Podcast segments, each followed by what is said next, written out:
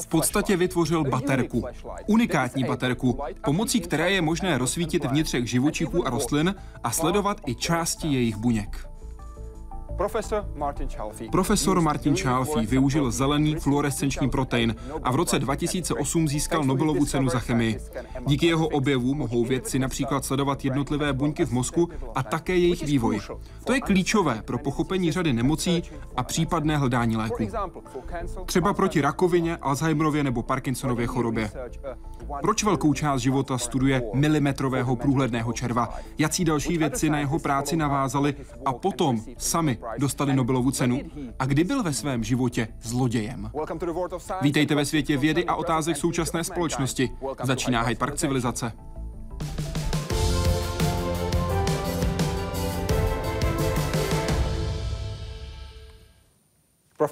Pane profesore, vítejte v Hyde Parku civilizace.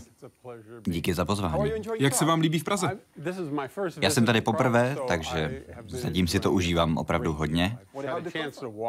Měl jsem šanci se po městě projít a prohlédnout si různé jeho části a doufám, že stihnu ještě další během příštích dní. A co konference? Líbí se vám diskuze s českými vědci? Ona teprve začala. Je to Mezinárodní kongres buněčné biologie a začalo to teprve včera večer takže zatím se teprve setkáváme, ale myslím, že diskuze se rozproudí až po mé zítřejší prezentaci. Říká Martin Čalfí, který je vaším dnešním hostem v Hyde Parku civilizace. Malý živočich, který spustil velké změny v biochemii. Tento druh mořské medúzy pohárovky totiž nese ve svém DNA unikátní sekvenci, která vědcům dala zcela nový nástroj pro pozorování miniaturního světa. Tato část DNA totiž definuje speciální protein, který způsobuje zelenou fluorescenci. Protein objevil a izoloval japonský vědec Osamu Shimomura v roce 1962. Když pak Martin Chalfie ukázal, jak jej připojit k dalším látkám, revoluce v pozorování živých organismů byla na dohled. Na sklonku 80. let zavedl to do praxe a skutečně to, byla, to bylo úplné, úplné zvrácení veškerých možností. Bylo možno pozorovat, co se vlastně děje v buňce. Na oba muže pak navázal další biochemik Roger Cien, ten přišel na to, jak zajistit různé úrovně svítivosti tohoto proteinu, anebo další barvy. Pro biochemiky se tak fluorescenční proteiny staly rutinou, která jejich každodenní práci v laboratoři výrazně posunula ku předu. Ta jednoduchá genialita spočívá v tom, že vlastně tenhle ten uh, gen my můžeme vložit kamkoliv. My ho můžeme vložit do genomu bakterií, do genomu kvasinek, do genomu savců. Podobné svítící myši jsou z laického pohledu kuriozita. Pro vědce je to ale obrovské usnadnění práce. Teď mohou přímo v živém organismu sledovat, co třeba dělají geny, jejich švůjci neznají. Spojí je s fluorescenčním proteinem, vloží do buňky a tu pak pod mikroskop. A podívat se, kde se vám ta fluorescence objeví a to vám napoví, eh, jaká může být funkce toho proteinu. Uvidíte to například v jádře, uvidíte to například sedět na chromozomech, uvidíte to v cytoplazmě, uvidíte to na membráně. Postupů a možností, které zelený fluorescenční gen otevřel, je ale mnohem víc. Obdobně funguje i ve větším měřítku, nikoli buněk, ale celých tkání. Způsobil obrovskou revoluci a zařadil by ho mezi deset největších objevů v biotechnologii, které eh, ovlivnili způsob naší práce. Právě proto všichni tři muži, Osamu Shimomura, Martin Chalfie a Roger Cien, získali v roce 2008 Nobelovu cenu za chemii. Jaroslav Zoula, Česká televize. Pane profesore, první otázku poslal JC, který se ptá, kdy jste se rozhodl pro vědeckou dráhu a kdy pro konkrétní obor? Děkuji za odpověď. Ta cesta nebyla přímá. Já jsem začal ještě jako kluk, když jsem si moc rád četl o vědě. Bavili mě všechny předměty na základní, střední i vysoké škole které se nějak týkaly vědy a matematiky. A byl jsem v těch předmětech i docela dobrý. Ale moje kariéra pak nabrala úplně jiný směr na vysoké. Protože po té, co už jsem měl uh, většinu odstudovanou, tak jsem se jako mnoho jiných studentů rozhodl, že bych měl nabrat nějakou praxi a měl bych si najít práci v laboratoři. A tak jsem si skutečně uh, nějakou sehnal, to bylo přes léto, ve třetím ročníku z celkem čtyř té vysoké školy a tak jsem dostal práci v jedné no laboratoři, ale oni tam pro mě neměli místo v té hlavní uh, laboratoři. Takže mě přeložili do jiné laboratoře, která byla nějakých 50 metrů vedle. No tam nikdo jiný nebyl, já tam byl úplně sám. Ale to se mi vlastně líbilo, protože já jsem měl tuhle velmi milnou představu že vědec, skutečný vědec, je někdo, kdo ví, jak se věci dělají. A pokud požádáte někoho o pomoc, tak to znamená, že nejste skutečný vědec. To bylo velmi hloupé, ale znamenalo to, že jsem nikoho nežádal o pomoc. A asi vás nějak nepřekvapí, že pokaždé, když jsem během toho léta zkusil provést nějaký pokus, tak mi nevyšel. A tak na konci léta jsem sám sebe přesvědčil, že jsem dokázal bez nejmenších pochyb, že na vědeckou dráhu prostě nemám a že bych měl dělat něco jiného. Protože vědcům přeci jejich pokusy vždycky vycházejí, mě nikdy a já jsem naprosto netušil proč. A tak jsem předpokládal, že to je zkrátka proto, že ta chyba je u mě. A svým způsobem byla, protože jsem zkrátka nepožádal o pomoc. Studoval jste na Harvardu, na Harvardově univerzitě a vaše nejhorší známky byly z chemie a fyziky, když se dívám na vaše studijní výsledky. Nebyly dobré. Nebyly dobré. Byly velmi průměrné. Moje známky z matematiky a biologie byly o něco lepší, ale celkově jsem se zkrátka rozhodl, že tohle není dobrý nápad. Takže jste se rozhodl nechat vědy a chtěl jste se stát učitelem. Uh, ne, já jsem vlastně vůbec nevěděl, co budu dělat. Ale nakonec jsem skutečně získal práci jako učitel a právě tahle učitelská dráha mě vlastně přivedla zpátky k vědě. Já jsem mimo jiné učil chemii. Uh, uh, to bylo na jedné střední škole. Pak jsem učil i nějaké další kurzy. Ale tam jsem zjistil, že zatímco studenti mají v létě volno a mají prázdniny, tak učitelé si musí najít nějakou práci. A během těch dvou let, kdy jsem tam učil, jsem si skutečně musel každé léto něco najít. Ale naštěstí, vzhledem k tomu, kde ta škola byla umístěna, jsem se dozvěděl, že existuje člověk jménem Jose Zadunajsky a že ten na Yaleově univerzitě má laboratoř. Tak jsem tam šel na pohovor, jestli by mě nepřijal. Abych tu historku moc neprotahoval, on mi začal popisovat, na čem pracuje a to mi připomnělo něco, co jsem četl, když jsem studoval na Vysoké. Samozřejmě spoustu těch detailů už jsem si pamatoval špatně, ale pamatoval jsem si závěr toho článku, který jsem tam tenkrát četl. A zeptal jsem se ho, jestli v jeho práci platí ten samý závěr. Tam šlo konkrétně o cyklický AMP, tedy adenosin monofosfát. Ano, tuhle malou molekulu. On se věnoval jedné fascinující biologické otázce a tam mi přišla velmi zajímavá.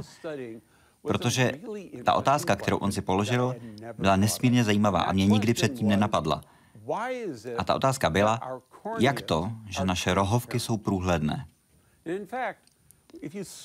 Protože pokud si poškrábete rohovku, což bych nikomu nedoporučoval... To rozhodně ne, prosím. Ale pokud se vám to stane, tak ona ztratí svoji průhlednost. A to, co se tam stane, je to, že se dovnitř dostává voda. A ten důvod, proč je průhledná, mimo jiné, je to, že se přes ní neustále čerpá, v tomhle konkrétním případě chlorid. A spolu s ním tam je draslík, vzniká vám sůl, chlorid draselný a voda. A tak se to vyplaví a voda se dostává pryč. A já jsem se ho zeptal, jestli tahle malá molekula, ten cyklický adenozin monofosfát, jestli tenhle systém aktivuje. Protože tak tomu bylo v tom článku, který jsem četl. Vy jste o tom napsal na vysoké škole práci. Ano, nějakou seminární práci. A myslím, že on byl velmi překvapený. On mi řekl, za poslední dva dny jste druhý člověk, který mi tuhle otázku položil. Já nevím. A pak se stalo to, co považuji za první zázrak, protože on mě přijal. A myslím, že mě přijal, protože jsem mu tuhle otázku položil. A pak mi svěřil jeden projekt. Nebudu zabíhat do podrobností, byla to velká nuda. Vy jste ho neposlechl. Já jsem ho neposlechl a to kvůli tomu druhému zázraku. Ten druhý zázrak byl to, že jeden týden po tom, co já jsem do té laboratoře přišel, Řekl, s Bohem, já si jdu dělat vlastní výzkum a odjel do Evropy. A tak jsem zase byl sám. Ale tentokrát už jsem byl o něco chytřejší a oni tam byli dva lidé. Ten, který tu otázku položil přede mnou a jeden další, který věděl, jak pracovat se vším tím vybavením, aby pokusy fungovaly. Tak jsem šel za tím prvním, který tu otázku už položil, a zeptal jsem se ho, jak by se to dalo ověřit. A on mi řekl, já bych tam zkusil dát hormon, adrenalin, epinefrin. Tak jsem zašel za tím druhým, zeptal jsem se ho, dělám to dobře, on řekl ano. Tak jsem spustil ten experiment, dal jsem tam trochu adrenalinu a ty výsledky mi okamžitě vyletěly. Fungovalo to nádherně. Takže jsem měl svoje první výsledky a celé léto jsem strávil tím, že jsem prováděl další experimenty, abych to potvrdil, abych to zpřesnil. A dělal jsem tu jednu věc, kterou jsem mohl dělat, a to bylo jít do knihovny a hledat související literaturu. A když se pak šéf na konci léta vrátil, a zeptal se, co se dělalo na tom experimentu, tak jsem řekl, no vlastně nic, ale místo toho jsem udělal tohle. A on to vzal velmi pozitivně. a tak z toho vznikl můj vůbec první publikovaný článek. Ale důležité je, že já jsem v té době neměl vůbec žádné sebevědomí. Nevěřil jsem si, že jsem schopen navrhnout experiment, provést experiment, ale tahle zkušenost z toho léta mi právě tu sebedůvěru dala. A díky tomu jsem si pak mohl podat přihlášku na další studium. Vaši přihlášku přijali na Ústavu fyziologie Harvardu, začal jste tam pracovat a dokonce jste oslavil svůj první úspěch malým panákem skotské whisky. To byla taková moc hezká tradice. Můj školitel byl Bob Perlman, což byl fantastický člověk a skvělý učitel. Já jsem měl stůl hned u jeho kanceláře. Dveře jeho kanceláře byly prakticky pořád otevřené, takže já za ním vždycky přiběhl se svým nejnovějším nápadem nebo s nějakým výsledkem a pořád jsem ho s něčím otravoval. Potkal jste svého kamaráda, se kterým jste se přátelil už ze střední školy, který získal později v roce 2002 Nobelovu cenu za chemii. Byl to Bob Horwitz, který vám řekl o jiném věci, jeho africkém biologovi Sidney Brennerovi a vy jste se k němu přihlásil a začal s ním pracovat. Považujete tenhle okamžik, začátek spolupráce se Sidney Brennerem za zlom ve vaší vědecké kariéře? To rozhodně ano. Sydney je jeden z největších vědců celého světa. A to, že jsem mohl u něj pracovat jako postdoktorální student v jeho laboratoři, to bylo fantastické. V té době už jsem věděl, že žádat lidi o pomoc je dobré, že je dobré s lidmi mluvit, takže už jsem měl řadu přátel, kteří mi mohli hodně pomoct. A celé to společenství vědců bylo opravdu skvělé a velmi vlivné. Mělo velký vliv na to, jak já jsem se co by vědec vyvíjel. Dám vám příklad. Pamatuju si, že jednoho dne jsme všichni seděli u kávy, to bylo asi půl jedenácté dopoledne, a někdo přišel a řekl, že oddělení astronomie na Cambridgeské univerzitě právě dostal videa ze přeletu sondy Voyager 2 kolem Jupiteru. A 35 z nás Vstalo od stolu, nasedlo do aut a jelo až na katedru astronomie, abychom si ta videa mohli prohlédnout. A právě tahle láska k vědě prostupovala úplně vším, co jsme tam dělali. Ti lidé tam ne, že by nemysleli na nic jiného než na vědu, ale všem přišla věda naprosto fascinující. A tohle nadšení bylo nakažlivé. A myslím, že to vůbec nejdůležitější je, že tam bylo všechno k dispozici. Byli tam skvělí kolegové, nádherné zázemí. Všechno, co jsem potřeboval, jsem mohl získat, pokud jsem potřeboval, aby mi něco vyrobili. Někdo to tam dokázal vyrobit. A to znamenalo, že to jediné, co omezovalo mě, co omezovalo kohokoliv z nás, jsme byli my sami. A nebyla tam ještě jedna věc, která vás omezovala? Prostor. Oh, Jak velká byla vaše kancelář? No, já jsem ani kancelář neměl. Můj uh, pracovní stůl byl velký asi jako dva tyhle stolky. To končilo tak asi tady. Uh, no Takže ano, místo tam vůbec nebylo. My jsme si všichni pořád šlapali na nohy. Takže skutečně těsná spolupráce s vašimi kolegy. Ano. Velmi těsná. Mimořádně. Jaroslav Markvart, Jaroslav Markvart poslal svoji otázku. Díval jsem se na váš výzkum a našel, že jste pracoval s háďátkem obecným. Proč zrovna s tímhle tvorem? On je to takový malý, kulatý červ, je to hlístice. A výzkum tohoto tvora začal Sidney Brenner už někdy v polovině 60. let když můj kamarád Bob Horwitz, který tam přišel ještě přede mnou, u něj pracoval na svém postdoktorálním projektu.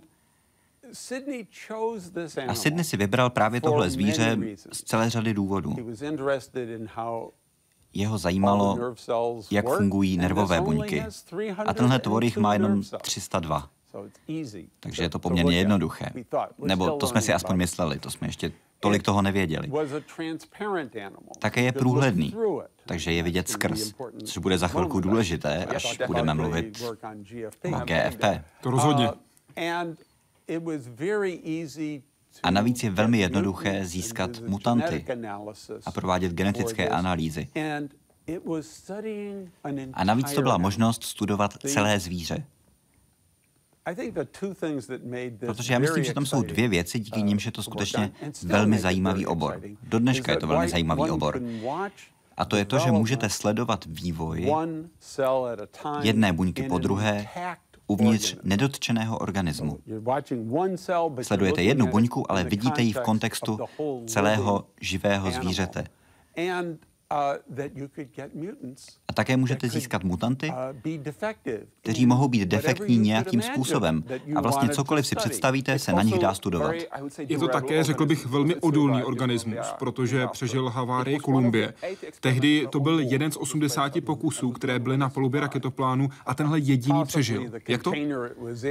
Pravděpodobně, protože ten, ta nádoba, v které byly, byla dobře chráněna. Ano. Tahle zvířátka my je normálně máme v Petriho miskách, kde pěstujeme bakterie, to je pro ně potrava, na to pokládáme ty červy.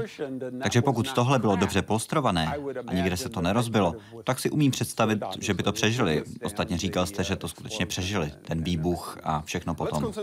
Zaměřme se na vaši práci s háďátkem obecným.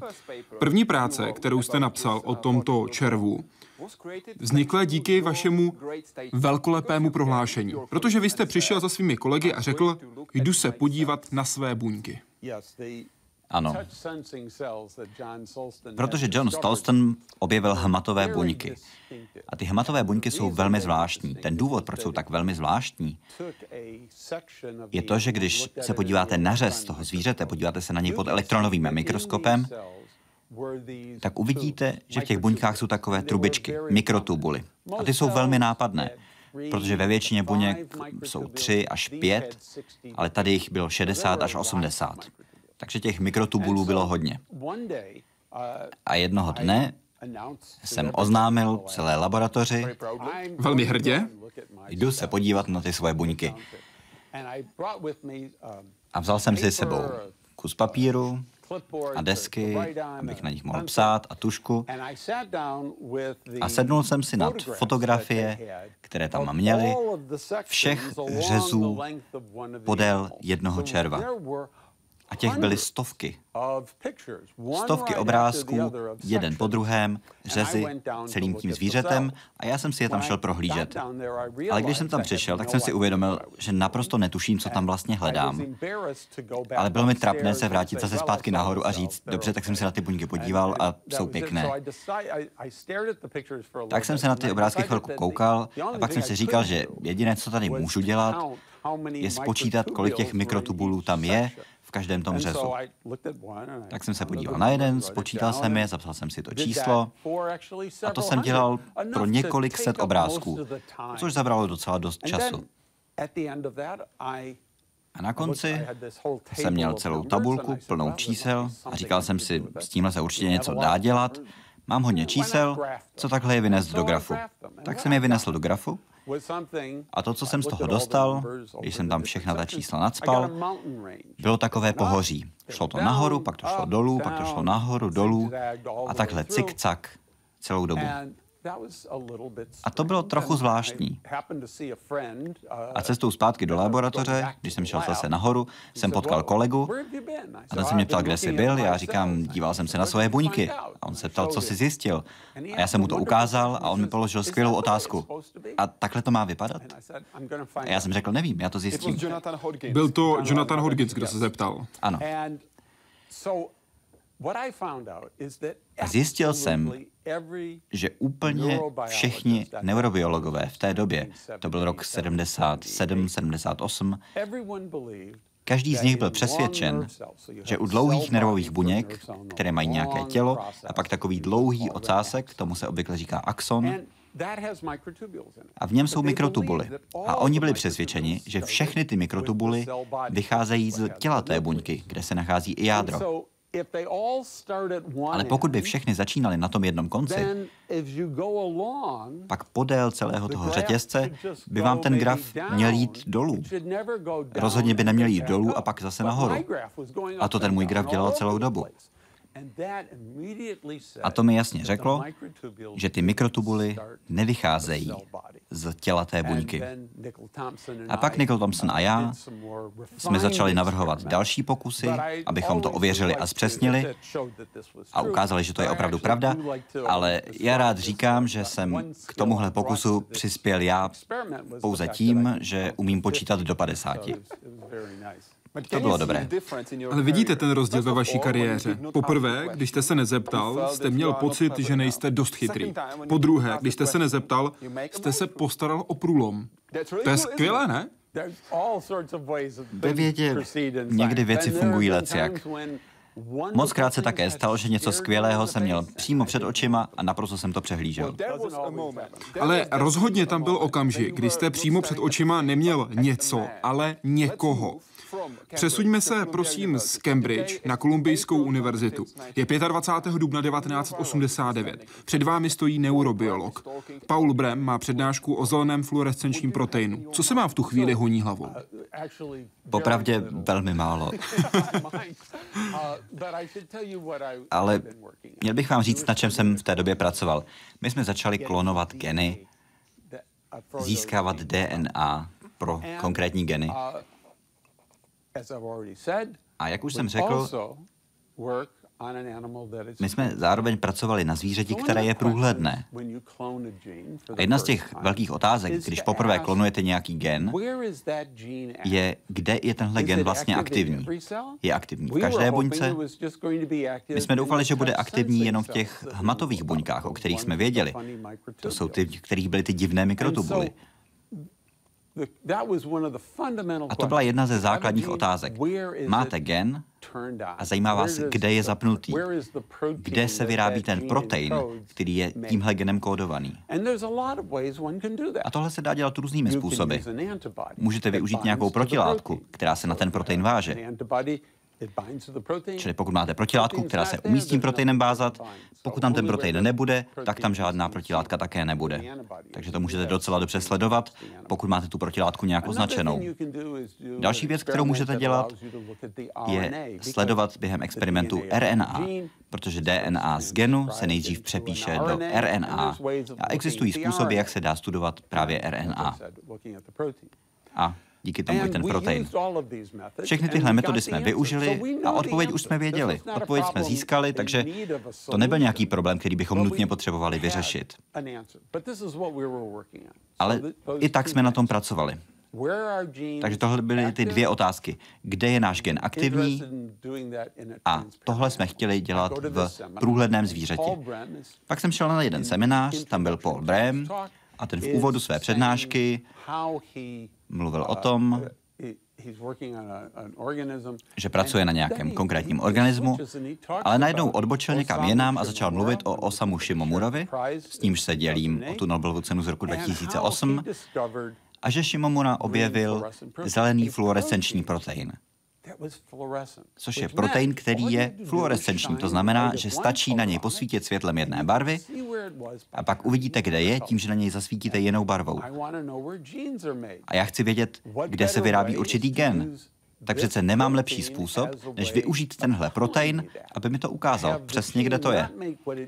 Že by ten gen nevyráběl to, co vyrábí obvykle, ale že by místo toho vyráběl GFP a díky tomu bychom to viděli, protože to naše zvíře je průhledné, takže na něj stačí posvítit modrým světlem a hned vidíte, kde to je, protože se vám to rozsvítí zeleně. V živém tvorovi. A přesně tak, uděláte to v živém tvorovi. A díky tomu se na to můžete koukat dynamicky. A ten nápad mě natchnul. Lukáš Novosad se ptá. Dobrý večer, pane profesore. Prosím, co byl hlavní problém, který jste u fluorescenčního proteinu museli vyřešit? Kolik jste vyzkoušeli variant, než jste našli řešení? Tohle je na celé té věci uh, právě trochu trapné, protože my jsme zkusili jeden experiment a on vyšel hned na poprvé. Proč je to trapné? Protože ve vědě to takhle většinou nefunguje. Často musíte moc krát selhat, než vám to vyjde. Ale v tomhle konkrétním případě Ono to opravdu fungovalo hned na poprvé. Uh, Což bylo skvělé. Uh, a vlastně i velmi výhodné, protože já jsem později zjistil, že na tom samém pracovali i tři další skupiny. Ale oni to dělali trošičku jinak, než jsme to dělali my. A právě díky tomu rozdílu jim to nefungovalo. Protože tam byla spousta otázek, které nebyly vyřešené. Ti, kdo studovali zelený fluorescenční protein, a ten byl objeven Shimamurou v roce 62, a my jsme prováděli naše experimenty v roce 92, to bylo o 30 let později, Lidé, kteří ten protein studovali, věděli, že má několik skvělých vlastností a jednu velmi špatnou vlastnost. Tahle konkrétní molekula. Jedna z těch skvělých věcí je, že je to malá molekula, že je to protein, který nepotřebuje nic dalšího, nemusíte k němu nic přidávat. Což bylo dobré, protože my jsme to nic takového nechtěli. Nechtěli jsme do toho přidávat další věci. Tam se řešily hlavně enzymy, jestli přidávat. Ano. A nejen enzymy, ale i další malé molekuly, kofaktory, vitamíny. Všechno, co by tam bylo potřeba navíc.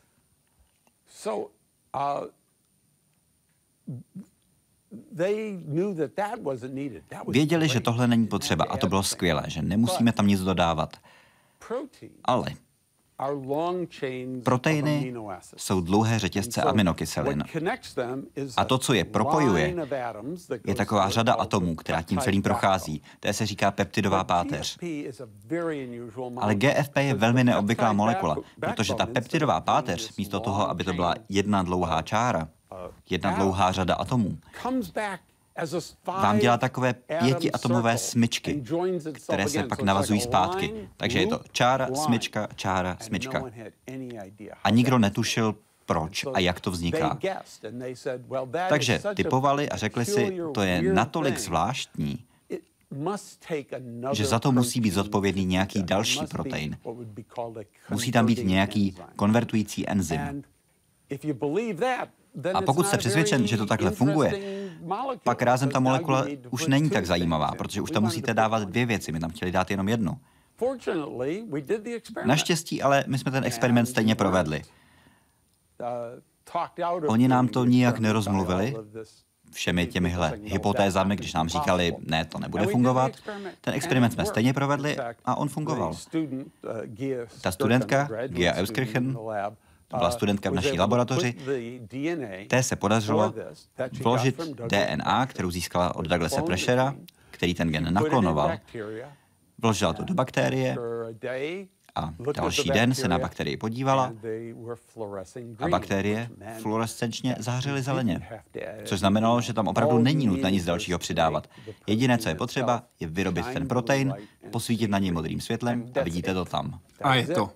A je to. to je a bylo hotovo. Jak jste říkal, získal jste Nobelovu cenu se dvěma dalšími vědci, ale Douglas Pressure mezi nimi nebyl. Člověk, který jako první v historii naklonoval gen. Myslíte si, že měl být oceněn? Já si myslím, že je víc lidí, kteří měli být oceněni. Podle mě ta Nobelova cena je takový dort, který můžete rozkrájet mnoha různými způsoby. Oni mají takové pravidlo, které říká, že ta cena někdy je mohou dostat organizace, ale ne ve vědeckých kategoriích. To je případ Nobelovy ceny míru.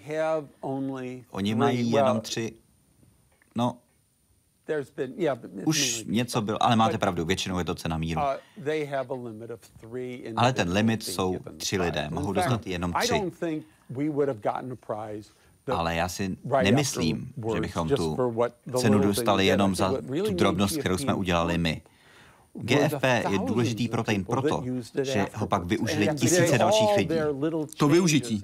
Ano, každý přinesl vlastní změny, prováděl vlastní pokusy.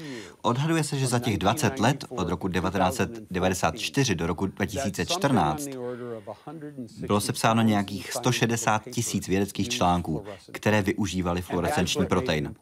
A proto je důležitý. Zaslouží si ti ostatní Nobelovu cenu? Samozřejmě. Někteří z nich tu cenu nakonec získali. Jeden z nich byl hostem Hyde Parku civilizace, Erik Becik, který se zaměřuje na mikroskopy a který řekl, že když si přečetl článek Martina Charlesího popisující právě tento konkrétní protein, bylo to pro něj jako náboženské zjevení. What Marty and, and his co-laureates came up with was just incredibly elegant. So they were able to snip a piece of DNA from a glowing jellyfish and splice that in next to the DNA of any protein you'd want to see, stick that in any organism you want, and then that organism would glow for just that protein inside of it. And when I learned about that, it was, it was I just couldn't believe how my jaw was hanging down for a week at, because I knew this was going to be transformative for microscopy too.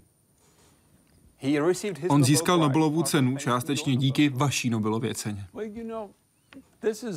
Ale to není neobvyklé. Uh, Když se podíváte například na ceny za fyziku, všimněte si, kolik z nich uh,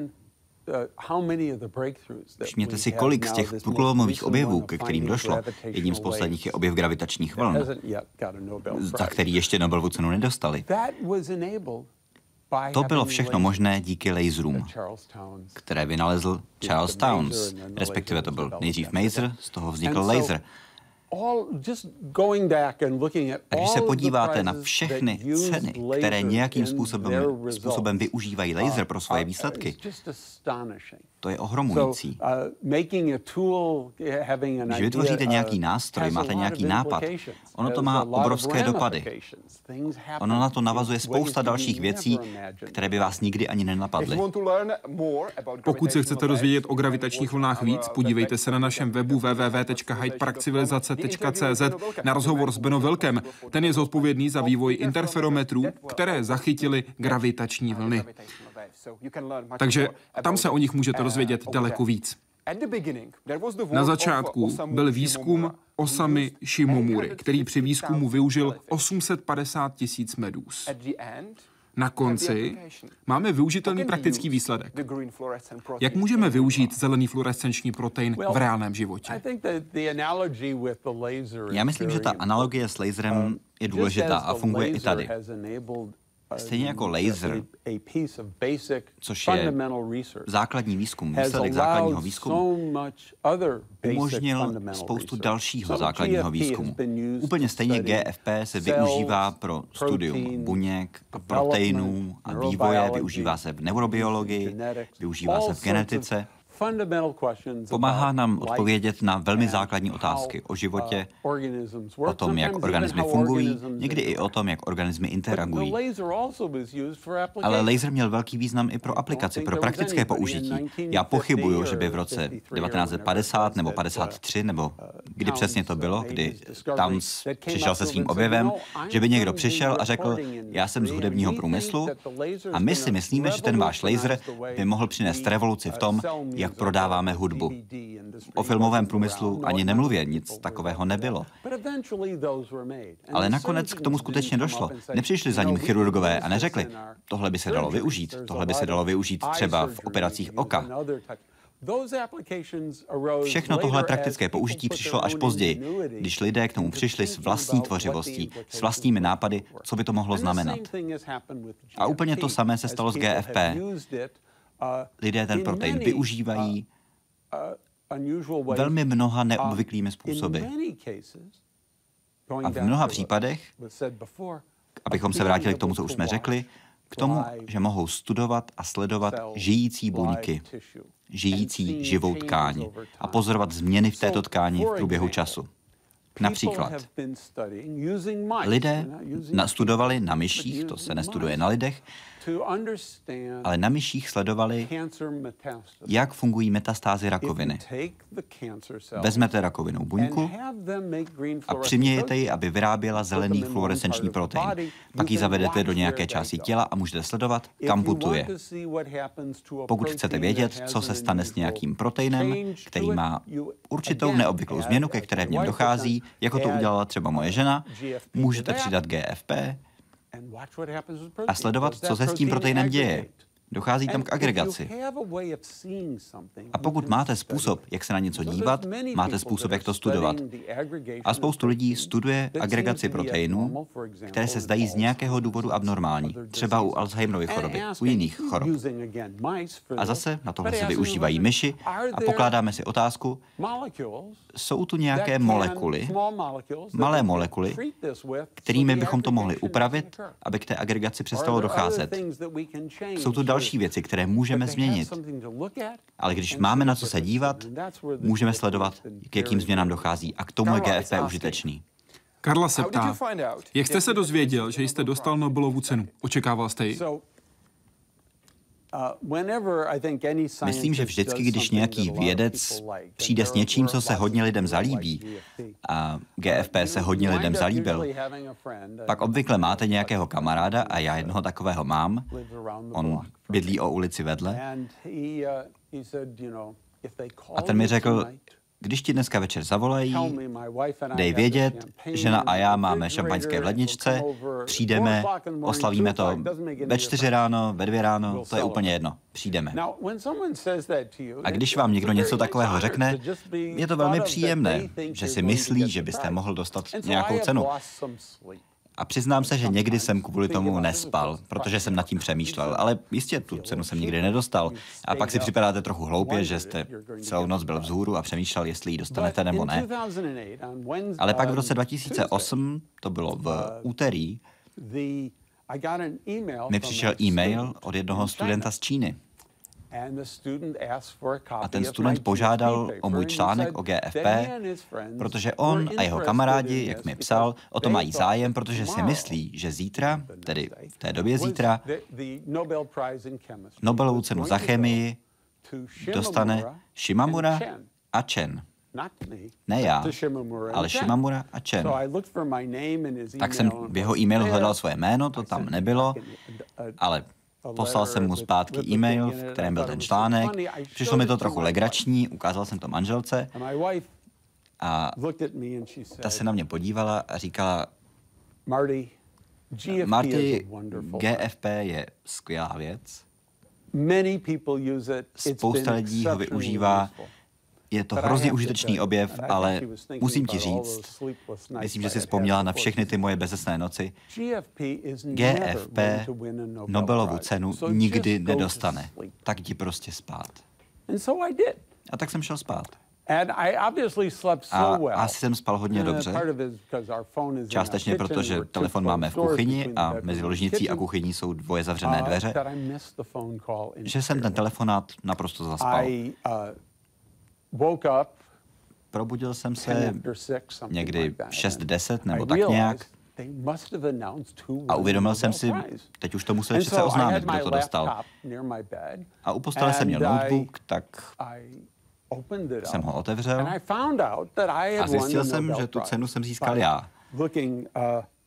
A to jsem se dozvěděl z internetu. Tak jsem probudil ženu a řekl jsem, tak se to stalo. A ona se na mě podívá a říká, ale ne, protože si myslela, že zaspala naše dcera a že musí jít do školy. Já jsem říkal, ne, ne, ne, ta ještě může chvíli zůstat ležet. Stalo se tohle. A pak jsme to oslavili. Chvíli jsme tam poskakovali po bytě, měli jsme velkou radost. Podle toho, co jste řekl pro nobelprize.org, jste se vzbudil s myšlenkou. S myšlenkou cituji, tak který šnuk získal Nobelovu cenu letos. Je to tak? Ano, přesně tak to bylo. Já jsem se na to díval, říkal jsem si, tak který šnuk to letos dostal. Šnuk to je vědyš, takový rostomilý blbec. Vy jste měl tehdy nový telefon, že? Také nové vyzvání.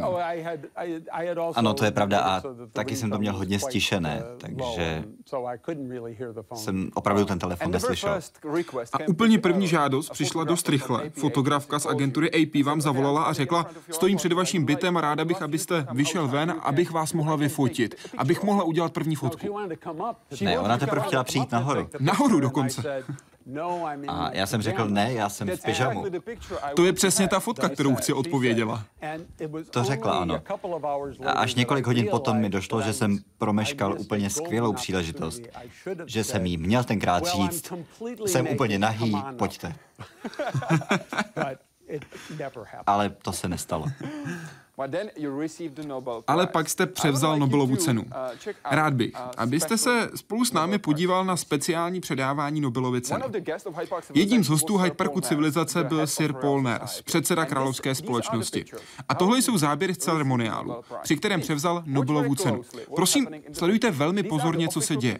Tohle jsou oficiální záběry Nobelovské komise.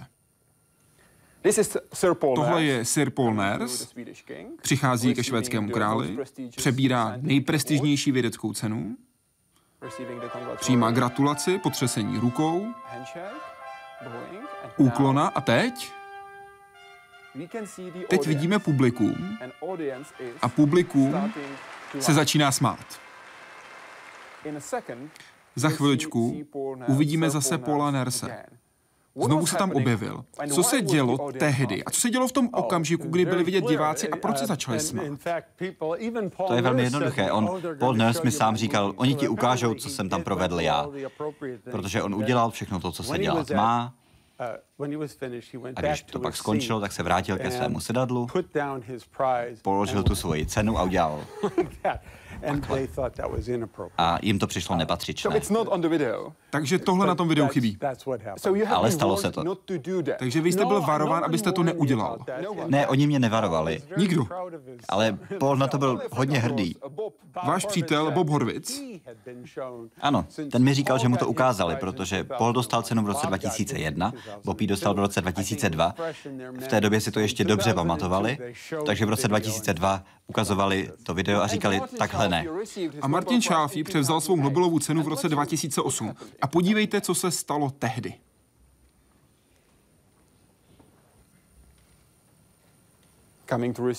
Přichází převzít Nobelovu cenu.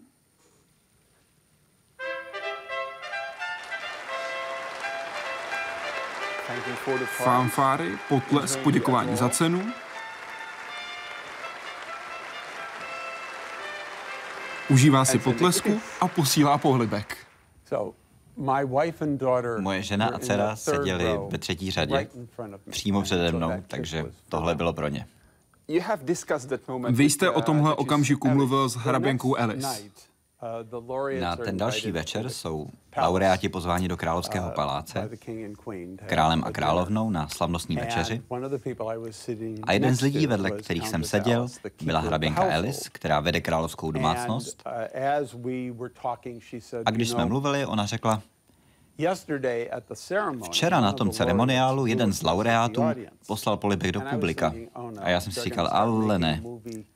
Teď mě budou ukazovat další rok jako výstrahu. Já jsem letošní Paul Nurse. A říkal jsem, no ano, to jsem byl já. A ona řekla, víte, já na ten ceremoniál chodím už 35 let a tohle jsem nikdy neviděla. Nic takového se nikdy nestalo. Tak to už jsem se opravdu opotil. A ona řekla, ale líbilo se mi to. Tak jsem si řekl, dobře, nic se neděje. A pak, po skončení té večeře v Královském paláci, Poté, co skončí všechny ty chody, poté, co skončí i moučník, tak už nezůstáváte u svého stolu na kávu.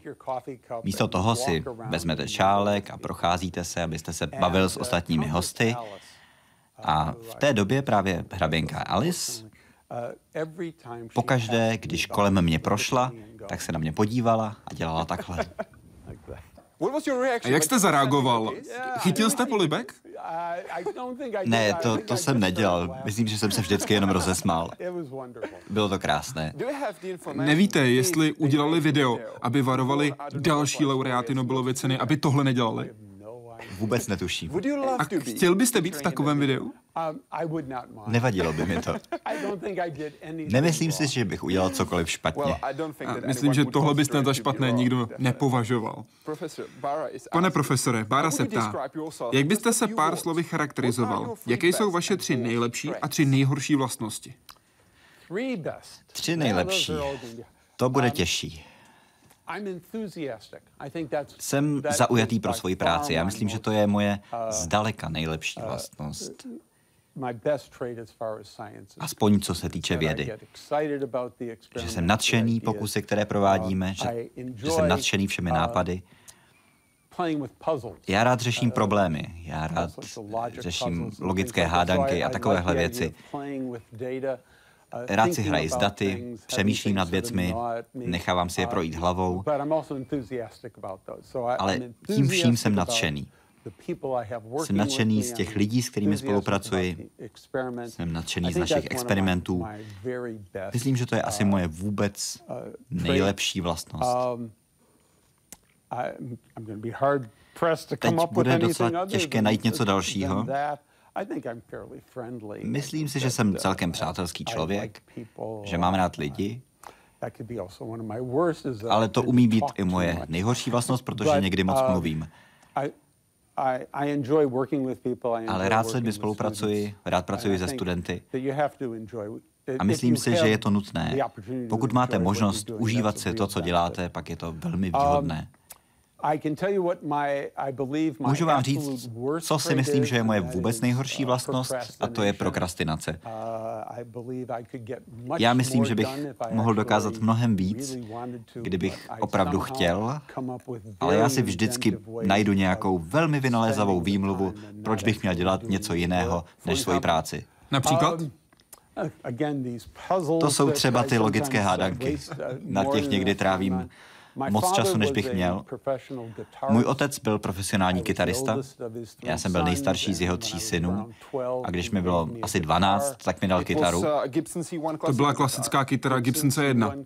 Gibson C1, klasická. Můj bratr Ellen do dneška má. A já jsem se naučil hrát na kytaru, klasickou kytaru, a to je jedna z velkých radostí mého života. A teď hodně času trávím i tím, že zkouším skládat hudbu. Moje tempo mého skládání je asi tak jedna nota týdně, což znamená, že stejné fráze hraju znova a znova a znova a žena pak často naléhá, abych už konečně zavřel dveře, protože už jí to úplně nebaví. A skutečně říká jen zavři dveře, jen dveře? Zavři dveře. Jen dveře. Někdy, Někdy je to, nechceš jít ven. A já tomu rozumím, že když to někdo bude poslouchat, tak asi z toho nebude mít takovou radost jako já, když to hraju. Takže myslím, že vytrvalost je asi další moje důležitá vlastnost. Takže si myslím, že to stačí. Musím říct, že když jsme pracovali na podkladech pro dnešní rozhovor, sledovali jsme vaši kariéru, váš život nejen ve vztahu k Nobelově ceně, jedna věc nám byla úplně jasná že jste měl podporu svojí rodiny. Podporu od matky, podporu od otce. Vaše matka řekla, že budete studovat na Harvardu a váš bratr na MIT a to o hodně dřív, než jste měli šanci si vybrat vlastní obor. Jedna věc, která mě hodně zajímá s ohledem na váš pohled na studium. Čas, kdy jste se vkrádal do chemického skladu. To je nejblíž, co jsem se kdy dostal k tomu, že bych byl skutečný chemik. Je velmi ironické, že tu cenu jsem dostal za chemii. Um, Ale všichni lidé, a já jsem se zúčastnil hodně Nobelovských přednášek. a na nich si všimnete, uh, že všichni ti opravdu vynikající chemikové, někdy i vynikající biologové, všichni mají jednu věc společnou. a to já jsem nikdy neměl. A to je to, že někdy ve svém mládí se pokoušeli uh, vyrobit nějakou výbušninu.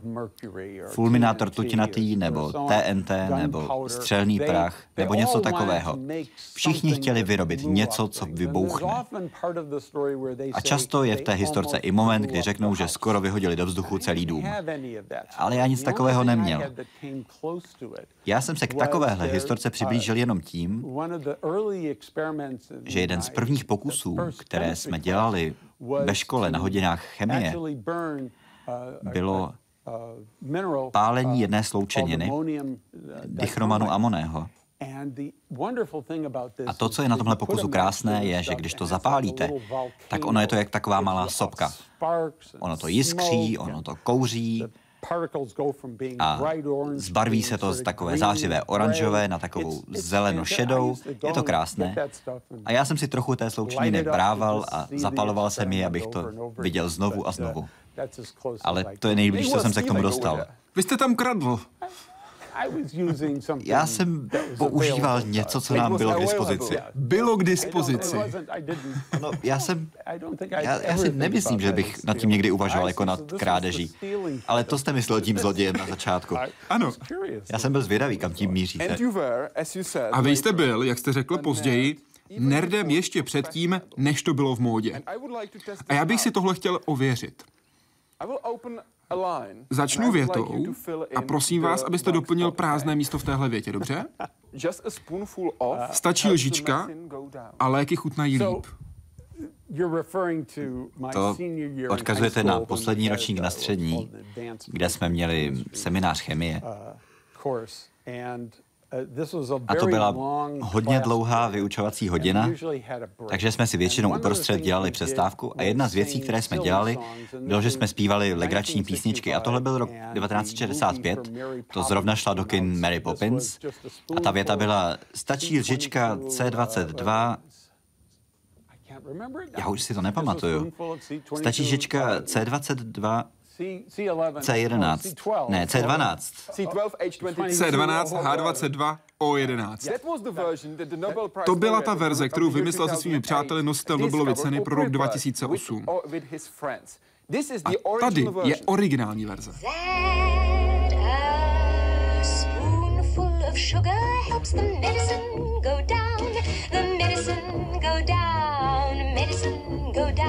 just a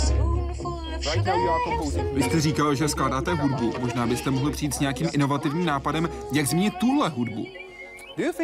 Myslíte, že je to lepší jen lžička cukru, anebo jen lžička C12H22O11? Na hodinu chemie se hodilo uh, jenom tohle. My jsme takovýhle vtípků měli víc. To byla velká legrace, ale ten film se nám taky moc líbil. Říká Martin Čálfí, který byl hostem Hyde Parku civilizace. Pane profesore, moc děkuji, že jste tu byl dnes s námi. Nemáte vůbec zač, Danieli.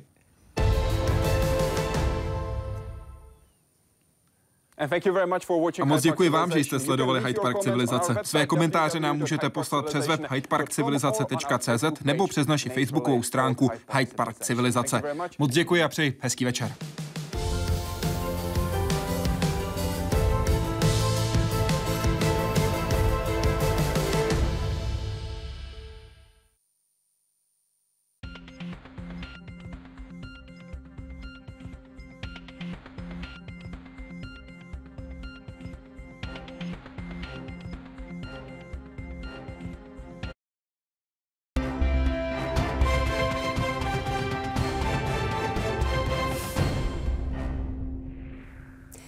Bylo 21 hodin, sledujete zprávy České televize. Dobrý večer.